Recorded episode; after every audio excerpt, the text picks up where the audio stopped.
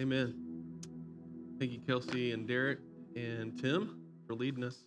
Um, so I, I had a guy in college who who uh, discipled me for a couple of years. He was a he was a pastor, preacher, evangelist, traveled around, and so every once in a while, myself and a, another guy I was in college with would travel with him when he would preach. And I always thought it was odd. Uh, before he'd get up preach, he was always stretching and doing this and doing these things, and I was like, "What? He's just old." And I was just sitting over there, and I was going like this. I was like, "Why am I doing that?" And I was like, "Cause I'm getting old." Uh, coaching middle school football is killing me physically. Um, so I'm uh, I coach middle school football. That is not my permanent job. I think I get paid zero. I actually think I pay them uh, to get to do that. Uh, I'm in marketing world, and but I, I, do need to confess confession of sin early on. Uh, I've heard confession is good for the soul, terrible for the reputation. But I um I uh, I got a I got my first 15 yard penalty uh, for well he gave me a warning, but he still threw the flag as high as he could. So um I got a, I got my first warning for um, telling the referee why he wasn't really good at his job. So I just wanted to apologize for that publicly in front of my wife. As soon as I walked to the other side of the field after the game, she was going like this. I was like, he was wrong. She was like, I know. And then you became wrong. I was like, yeah, yeah, that's true. Uh, hey, I'm grateful and humbled to be a part of today to get to open the word with you. Uh, I'm Dustin Willis. If I hadn't met you, uh, I get to serve as one of the elders here. Uh, like I said, I serve in the marketing field, but specifically in a global missions nonprofit. And um, but I love this church family. Been here since day one of this church, and anytime I get to open God's word with you, uh, it's a joy. If you have a Bible, grab it. Go to Acts chapter two. Uh, Acts two is where we're going to be today. Um, uh, we're jumping back into our series in the book of Acts. And what you'll see over the next couple of weeks is that we'll be digging into chapter two today. And then next week, Billy will jump back into chapter one. And you're thinking, that doesn't make any sense. It will all make sense at some point, okay? Like it's like watching, anybody ever watch the old show Lost? Anybody? Or is this just the wrong generation? Okay, I got a few of you. All right, that's good. It will all come together in the end. Or not. um, if you've uh, if you know anything about that show, then you know what I'm saying. If you don't, do not waste your life. do not waste your life. All right, Book of Acts. So Luke, Luke wrote the book of Luke. Imagine that. And then he wrote the book of Acts. It really is just this one big story with two different accounts that he's telling. The Luke's first account from the Gospel of Luke is about this. It's about the life, death, and resurrection of Jesus. The second account is about the acts of the disciples and the Holy Spirit working in and through them. And so, Acts 2, what we're going to find in Acts 2 is what is the formation of the local church. We're going to see the formation of the local church inspired by the Holy Spirit. We get this descriptor, if you will, of what biblical community looks like. And so let's jump right in. We're going to read the whole passage. Then I'm going to set up some context to talk about culture a little bit. But let's read Acts chapter 2, verses 42 through 47. And they devoted themselves to the apostles' teaching and the fellowship, to the breaking of bread and prayers. And awe came upon every soul. Many wonders and signs were being done through the apostles. And all who believed were together and had all things in common and they were selling their possessions and belongings and distributing the proceeds to all as any had need. And day by day, attending the te- in the temple together and breaking bread in their homes, they received their food with glad and generous hearts, praising God and having favor with all the people. And the Lord added to their number day by day those who were being saved. Now, when I read that and I really think about that, that's one of those things when you read in the scriptures and you don't just read it as like I'm just trying to get through this year Bible thing and not I'm talking about like where you're really listening and putting yourself in the story. When I hear that, that's something I want in on. Like that sounds amazing. Like I want to be a part of that. And what we're going to do is we're going to jump into the values of this type of community but before we get into that and kind of jump into the deep end of that for really the last half of today's teaching, I want to walk through um, and examine the current culture in which we live. Um, so, two overarching ideas. If you're one of those people, take notes and you got 17 highlighters out right now, here, let me give you this. Two, two overarching ideas that we'll hit on. Number one will be our current culture. I'm talking about what we live in every day. And then two will be the biblical basis for community. That's where we're going. If you're wondering where's this thing going to go, we're going to talk about those two different things. And when looking at our cu- current culture, I want you to understand something. A solitary faith is not a Christian faith. A solitary faith is not a Christian faith. Now, how many of you, we all obviously live in the southeastern part of the United States now, but how many of you grew up in the South? Out of curiosity, raise your hands. How many of you did not? All right. Wow, the people that did not seem a lot more proud. Interesting. Um, so, in the South, often, and maybe this happens in the North or the West, uh, but you, you hear people say, well, that's just my burden to bear. Y'all ever heard that? No, that's just my burden to bear. Can I say something from a biblical perspective and just say it really boldly? No, it's not. There is no biblical truth in that statement.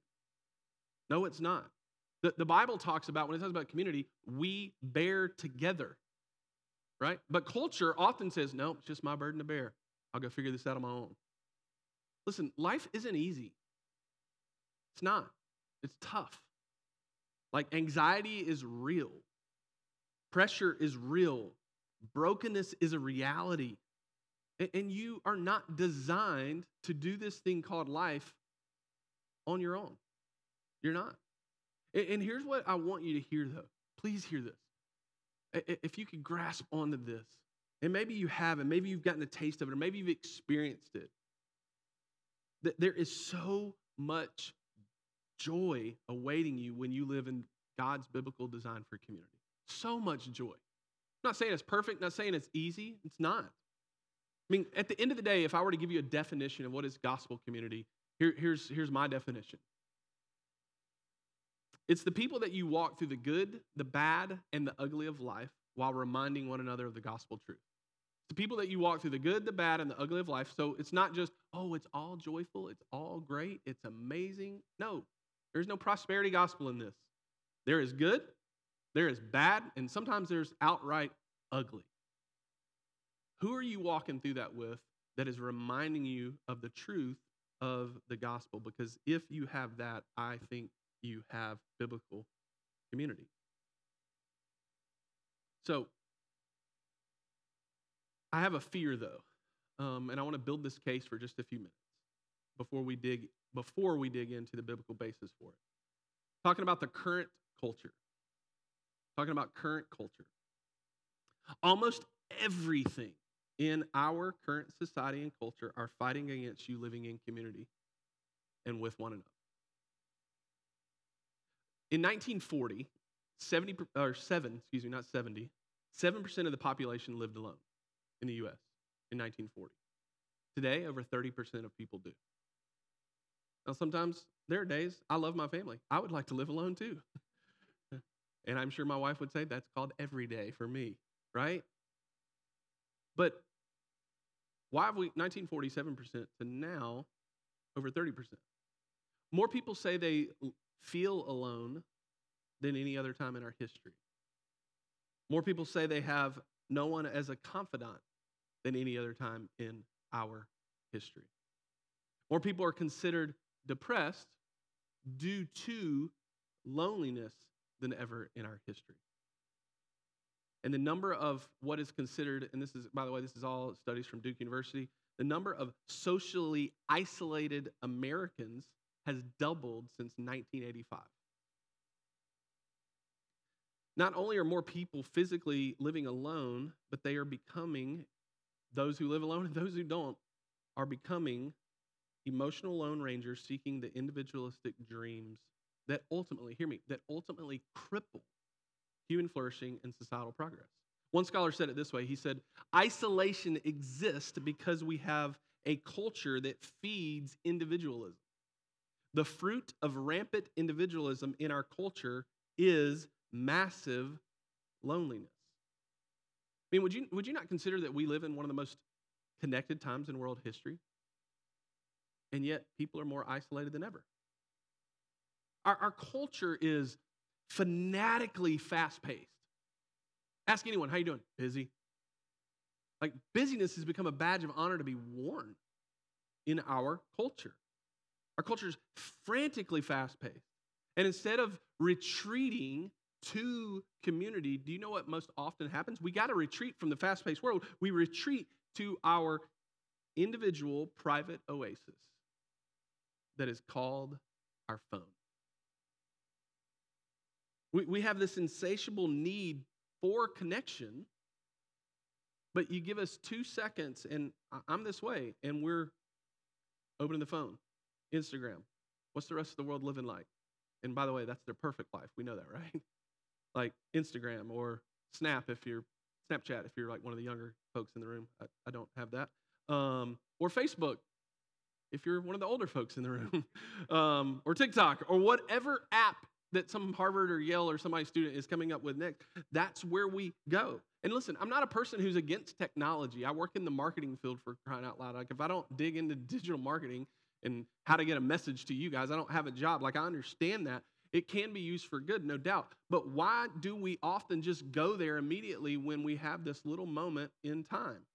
Because we need and we have this thing built in us to feel connected. God designed us for connection. God designed us for community. I mean, go all the way back to Genesis, right? It's not good for man to be what? Alone. Our design is for that. But yet we're a part of a civilization that starves for unpretentious relationships with others who genuinely care and can share in the common struggle that comes with life, right? Communities that are, are centered on the good news of the gospel they fly in the face of isolation. And yet, here's what those type of communities do, and this is what I want so much for us. They convey a grace filled acceptance and care that is clearly outlined, by the way, in the passage we're going to dig into in just a few minutes. And so here, here's what we see Th- this type of community is woven throughout the fabric of this whole book, it's throughout the whole thing. In the New Testament alone, the phrase one another, it's presented over 100 times. And 59 times, it's a command. Right? You know these, right? Love one another. John 13, 34.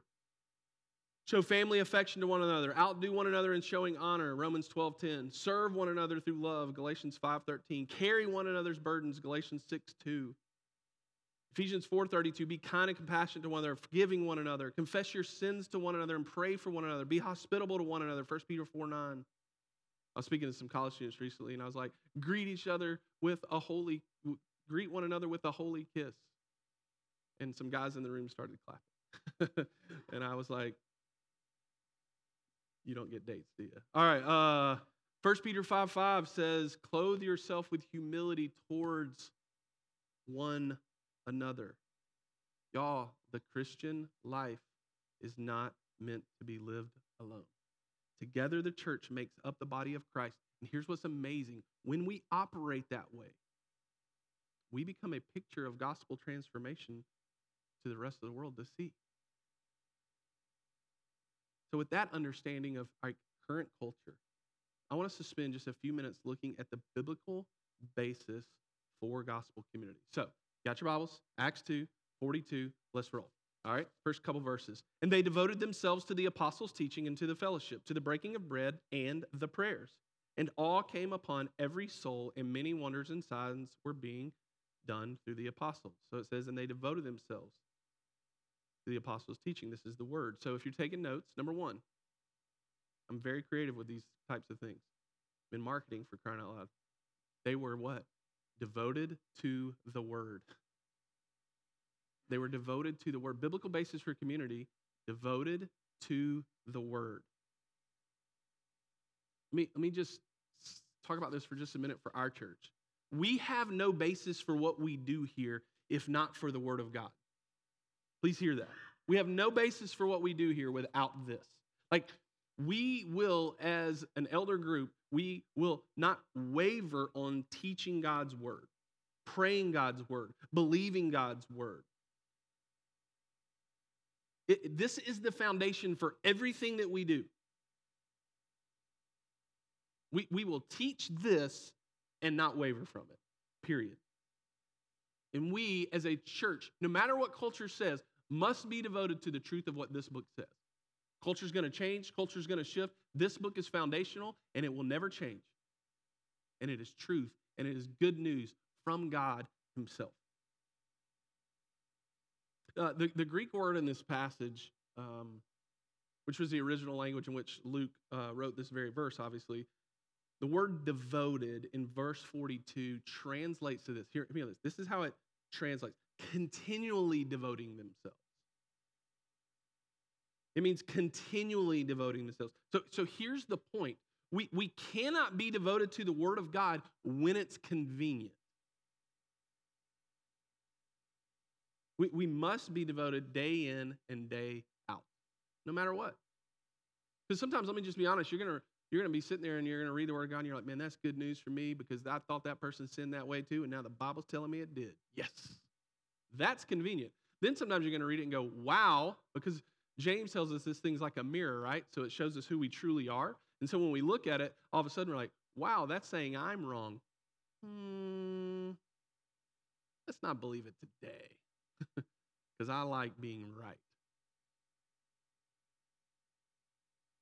We, we can't just be devoted to the Word of God when it's convenient. We must be devoted to the Word of God day in and day out, no matter what it says. Because it's the Word of God. And what do we know about His Word? It's enduring, it's long lasting. You don't ever have to make this thing relevant. When you open it, it's relevant. When you open it in 100 years from now, it's relevant. 500 years ago, it was relevant.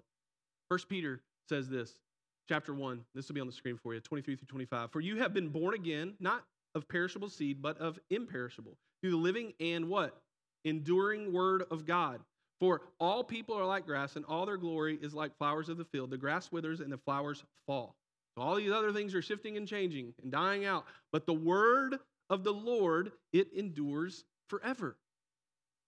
Our foundation for gospel community, the people we walk through the good, the bad, and the ugly of life with, while reminding one another the truth of the word of God, is built on his words.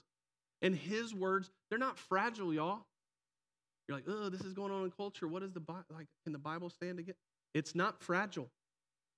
It's strong. It endures forever. And this book is good news.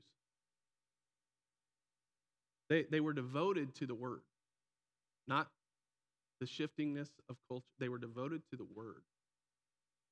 Number two, or let me read the passage. And they devoted themselves to the apostles' teaching, so to the word and the fellowship, the breaking of bread, and the what? Prayers. So they were devout in prayer. Devout in prayer. We think about this when you think about it in the context of community with others.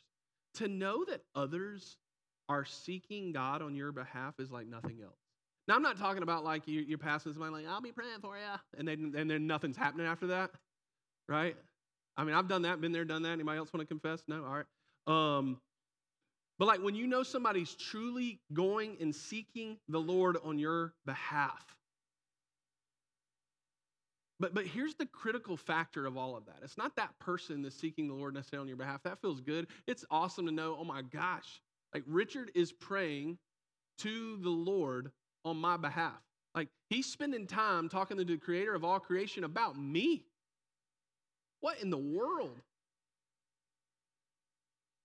But but but the more critical factor in all of that is yeah, yeah, it's amazing to know that others are talking to the God of all creation, maybe about you on your behalf, praying for you. But here's what's more astonishing that I think I miss often is that God wants to hear their prayers. And He wants to hear your prayers. Psalm 116, verses 1 through 2 say this I love the Lord because He has heard my voice and my pleas for mercy, because He inclined His ear to me. Therefore, I will call on him as long as I live. He inclined his ear to me. I'll never forget one day um, coming home. This was years and years ago. I have a son, Jack, who's 14, daughter, Piper, who's 11. Um, they were in here a minute ago, and then they found out there was student ministry, and they didn't have to listen to me, so they left um, and went to that. So now I can talk about them. I'll never forget when my son was little, and I uh, don't know if you've been there and done that, any dads in the room, but came home from work, and uh, I was um, I was finishing up a phone call, but I'm still on the phone coming in the house, right? And uh, this was before we had a dog. This was when my kids still cared when I walked in the room. Anybody has that flipped or changed for you? It will. And Jack comes running to talk to me. He's a little boy at this time, and I'm on the phone, and you can just tell he's frustrated because he's like wanting to tell me about what his day was. And I'm like, and he uh, he reaches and grabs my face and says, Will you just look at me? Like, you know how, like, grabs your face and pulls it up. Will you just look at me? I want to tell you something. You never have to grab God's face and tell him, I want to tell you something. Like, he's a good dad who's just can't wait to talk to you. Cannot wait. And, and so we have to be a group of people devout in prayer as a community. He can't wait to hear the prayers that you have. And as we do that for one another, imagine the growth that that happens in our own souls. See, God, I don't know if you know this, He's got the whole thing rigged, right? Like it's rigged. He's rigged the system. Like you go to Him with, like, Lord, I'm struggling. And then you come out going, I'm encouraged. Not every time, I know. I mean, go read through the Psalms, right? You read through one psalm, it's like, God, you were near and you heard my voice. The next psalm is like, Are you there, there, there? Like, and it's like, Lord, I don't feel you, but you, He's there. We must seek Him and His face on behalf of one another. Not just, hey, I'll be praying for you, but like, how can I pray for you? What can I pray for you? And then listen, the God of all creation eagerly, eagerly awaits because he's inclined to listen to your words. You never have to grab his face and say, hey, look at me. and God moves through the prayers of his people. We've got to be a church who seeks out and prays to the Lord of heaven. John Piper said it this way He said, You want a nail to go on a board? Hammer it. You want to see God move? Pray. He has ordained that nails move by hammers and he moves by prayer must be devout in prayer. All right, back to the passage.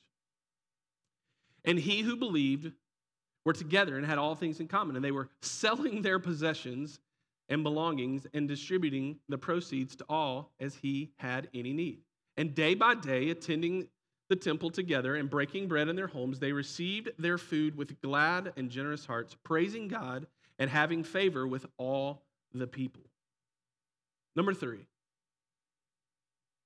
committed to one another. Biblical basis for community, right? Number one, devoted to the word. Number two, devout in prayer. Number three, committed to one another. Now, what's that look like? There's a million things we could say, right? There's 100 one another's in the New Testament, 59 that are commands. We could just go through all 59 real quick. Everybody good? We're not going to do that. Um, let's just pick one place. I think there's, when I look at the passage and when it talks about this, this is a description of what is happening in Acts. And then what you can see is you can see Paul giving us instructions for how things like this happen. And so if you don't mind for just a second, flipping your Bible over to Romans chapter 12. Romans 12 for just a minute. Under commit to one another, we're just going to take a, two verses in Romans chapter 12 and talk about how do we actually commit to one another? What does it look like to be committed to one another in biblical community? Everybody go with that? All right, let me read verses 9 through 10 of Romans chapter 12. It says, Love must be sincere, hate what is evil, cling to what is good, outdo one another in showing honor. So, that idea of love must be sincere. If you're taking notes, write this one down. Let, letter A here no mask allowed. That is not a political statement. Okay? Just want to say that. I know things are like coming back or whatever. I don't know. I don't understand all that. But it's not a political statement. I'll get there and explain it. Not a political statement. No mask allowed.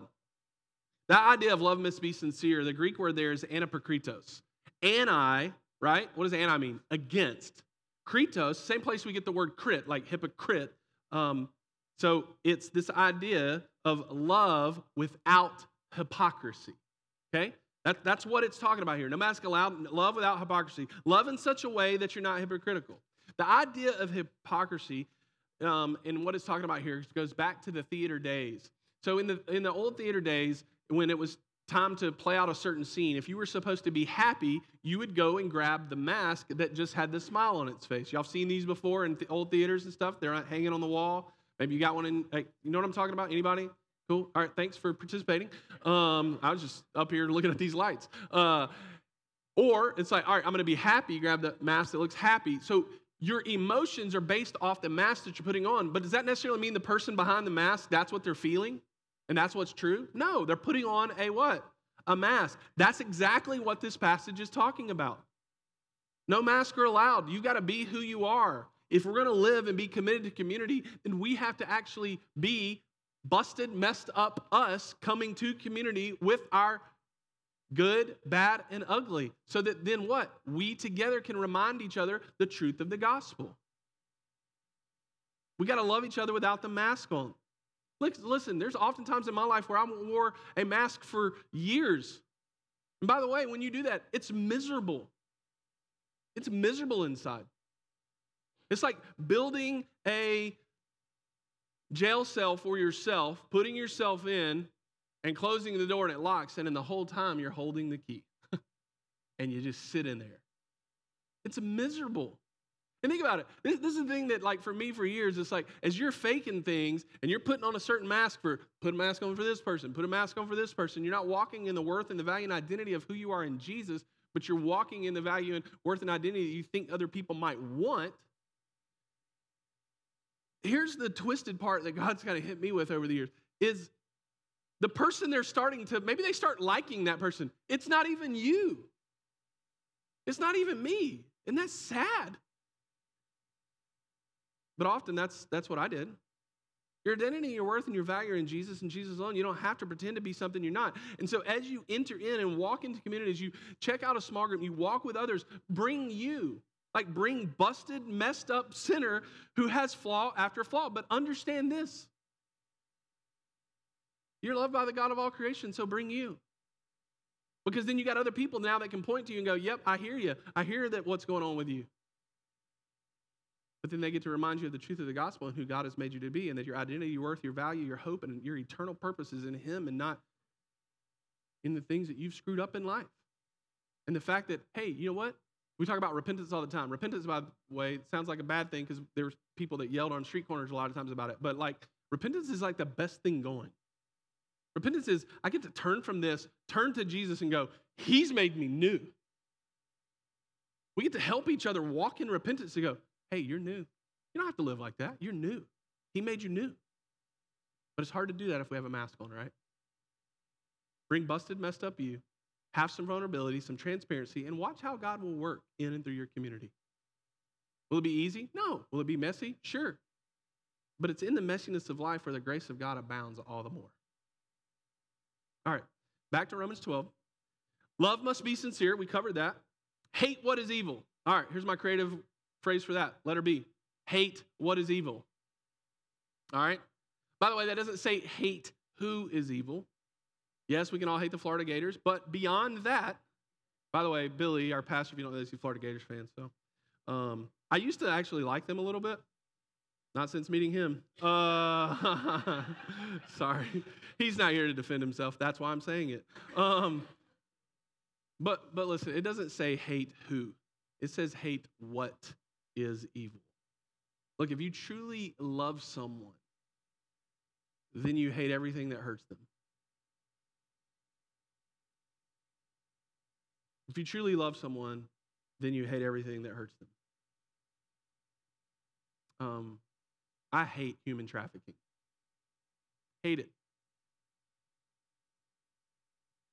Hate it. A friend of ours who's in our small group was hanging out at our house last night. We were talking about human trafficking around the world and literally right here in our own community. I hate it. Do you know why I hate it? Because I've been to places where I've met little girls and little boys who have been trafficked. And I know the hurt and the pain that it's caused to them. I hate it. Why? Because when you meet those little kids, or you meet that young lady, or you meet that little boy, you see them and you love them, and you love them so much that you hate everything that hurts them, right? Hate what is evil. By the way, this is the only place in all of Scripture that this specific word for hate is used, and it is the most uh, intense form of hatred that you'll see in the entirety of the Scriptures. Hate what is evil. I'm telling you, you can't love someone well and not hate the things that truly hurt them. Maybe you grew up with a mom or a dad that there were certain things that they did or were involved in that you saw what it did to them. You don't hate you don't hate them, you hate what's hurting them. Now, why would we hate these things? That's, I mean, we're in church, right? We can't hate anything. Why would we hate these things? Where do we get that from? From God Himself. Let me just say this we do not follow and serve a tolerant God. I don't see that in the Bible at all. Our God hates sin, He really does. Why? Because He's loving. His hatred was so intense. What did He do with sin? He took it on Himself in the most brutal form of torture possible. Because He loves you, He hates the things that hurt you. So, how does that translate into biblical community? Let me propose this. And this is one of those, like, if you can't say amen, you have to say ouch kind of things. If you just sit back and watch sin destroy your brother or your sister, my question is do you truly love them? Do you really care? Do I? I, t- I told this story years ago here, so most of you weren't here, so I'll tell it again. Um, my little girl Piper, we were out. This was she was probably about two and a half years old. We were out playing in the front yard, and uh, this was when Rainey and I had this uh, swing, um, and then it rotted and fell, and uh, I didn't fix it. And so, but we were sitting in this swing, and Jack's playing in the yard, and Piper's playing in the driveway. We live in a cul-de-sac, and she sees something really shiny on the ground, and so she goes and picks it up. What do toddlers do with shiny things that they pick up? They put it in their mouth because who knows, right? And so she picks it up, she's looking at it. Rainey and I are about 30 yards from her. And Rainey and I have a decision to make in that moment as parents. Now, we didn't do what I'm about to say, but let's just let's just imagine for a minute. Let's imagine that moment as Piper does pick it up. We look at each other and I go, Rainey, do you see what she has? She has something shiny in her hand. Yes, I do. Do you know what she's going to do with that? Yeah, she's going to put it in her mouth, Dustin. Yeah, I know. Well, you got to tell her not to. Well, I don't want to tell her not to because it might hurt her feelings. Like she might get upset about it. Might cry. Like we got to be besties one day when she's a teenager. So I don't know. And I'm like, yeah, but she's my little princess. If I tell her no, then I'm no longer like, like the knight in shining armor in her life. She may get mad at me. I don't want her mad at me. Hey, let's just let's let her find the fault in her own way. All right. Does that make us good parents or bad parents? If you were wondering, that's bad parents. We'll do a parenting seminar later if you think that's being good, okay? And so that's not what we did. We're a very competitive family. So it was like an all out sprint between the two of us. And at that time, I didn't have to stretch as much. so I beat my wife that one time to the spot. I might have tripped her. I don't know. Uh, we're competitive. No. I got there like a half second before her, and it was right at Piper's lip, and I hit Piper's hand. Did she get mad at me? Absolutely. Have you ever met her? Uh, she's awesome, but she's got some attitude.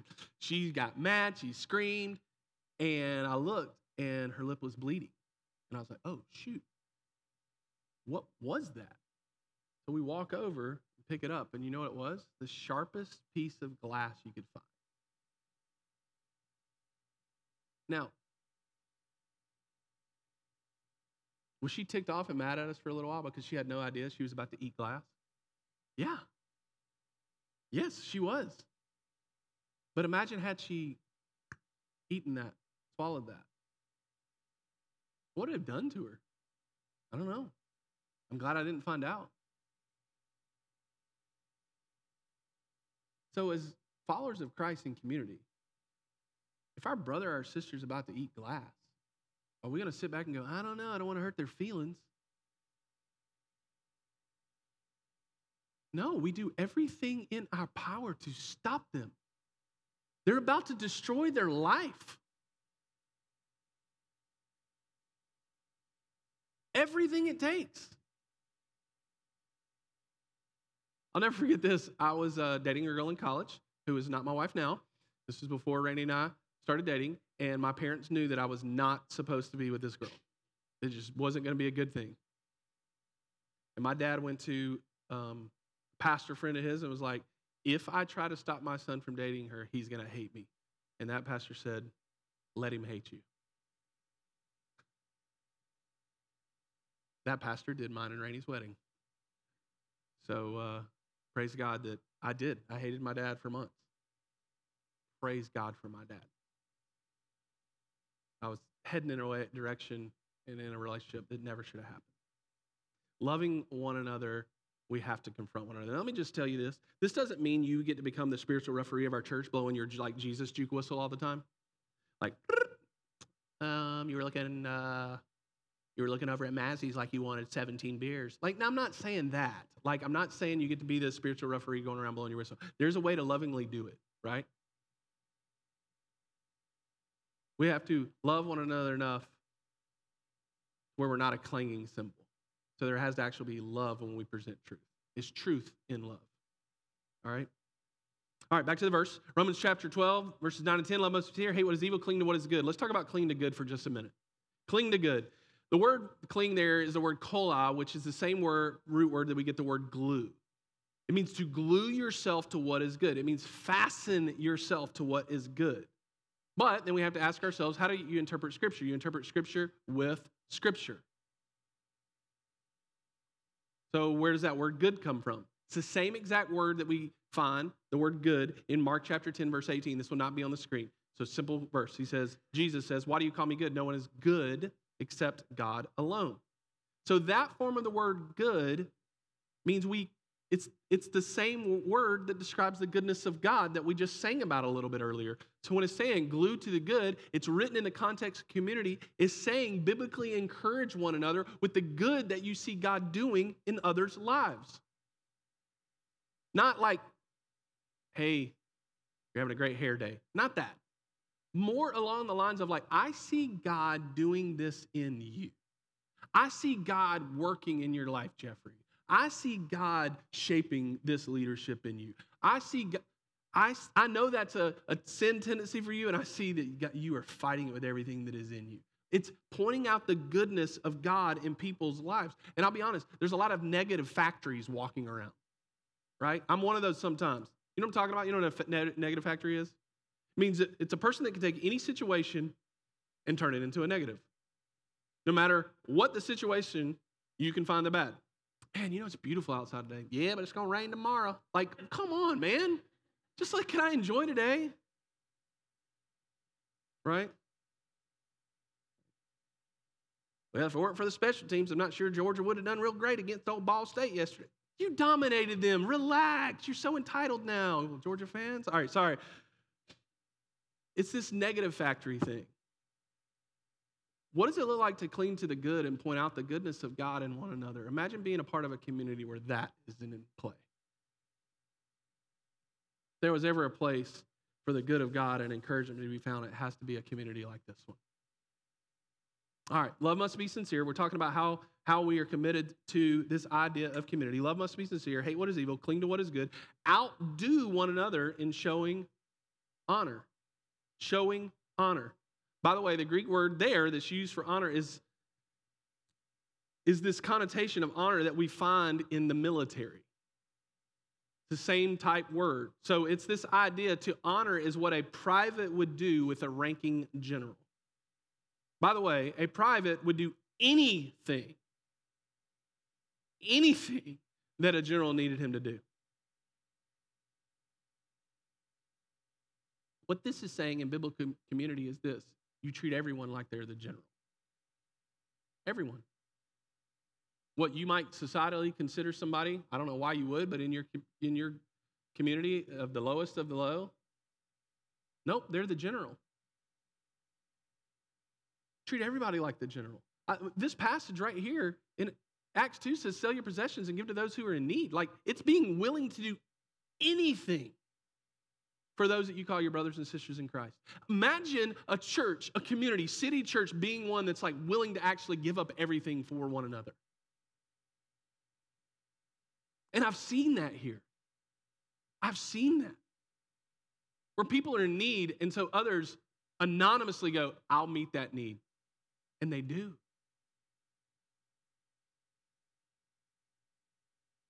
I forget, I'll never forget when COVID hit and kids had to do school at home and there weren't enough computers in a public school here. And this church rallied around to make sure that everyone had a computer at home or had Wi Fi at home so that whole school could actually continue doing school. It's being willing to do anything. Even so much so that it's not like always just your savings you're pulling from, but you're willing to sacrifice things to show honor to one another, treating everyone like they're the general, being willing to do anything and everything. So, what does it look like to be committed to one another? It's, it's this idea of no mask allowed, hate what is evil, cling to what is good, show honor to one another. Lastly, biblical basis for gospel community. Last verse, 47, says they were praising God and having favor with all the people, and the Lord added to their number day by day those who were being saved.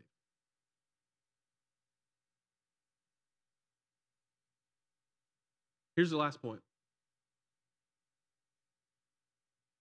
biblical basis for community a God who is faithful. That one doesn't change. That one is foundational. It's a God who is faithful. It says that He added to their number daily. He brought upon this attraction to the lost and hurting world to this community. He did it. Biblical base for community, they were devoted to the word. They were devout in prayer. They were committed to one another, and they had a God who is faithful. And we serve and have that same God. Listen, he's the one ultimately responsible for making this thing called City Church happen. He's the one that's responsible for, for making the things happen within your group, the dynamics, the confession of sin, what it looks like to confront, confess, repent, and forgive one another. He orchestrates, He works in all that. It's His Holy Spirit. He is the one who's to, we, we can't force, we can't manipulate to add numbers, to get a bunch of people here, to blow out the walls. He does that, right? Wait, we can plant, we can water, but God only, He's the only one who makes things grow. That's what the scriptures tell us, right? He will do this. Now, He's given us some things that we've got to look and go, Holy Spirit, help us. Help us to rely on this and nothing else. Help us to pray for one another. Help us to be committed to one another to where we are willing to confront one another, where we're willing to point out the good that you're doing in other people, Lord. Help us. And I'll tell you, those four things, that fourth one, it won't waver. He will be faithful. No doubt. He's the foundation for community. And here's what I love when we live out this type of community, devoted to these four things, you know what we do? We display it to a lost and hurting world. And it's a really attractive community to be a part of. How do I know this? Last passage, John 13, 35. By this, all men will know that you are my disciples if you love one another. Jesus said that. So as we live out this type of community, a hurting world will look and go, society's not giving me this, culture's not giving me this, there's something about that that's different. And God will work it in through I believe Let me pray for you. Father, we are grateful for you, your word, um, that we have the opportunity to build a community together. that is based upon your word, lived out through prayer, committed in community, and all built on the foundation of a God who is faithful. And we thank you for your faithfulness. Help us to walk in this. For those, Lord, in this room that are needing community, Lord, I pray that they'd find a small group within this community. I pray we'd help in any way that we can to connect people to your people. We love you, Jesus. In your name we pray. Amen.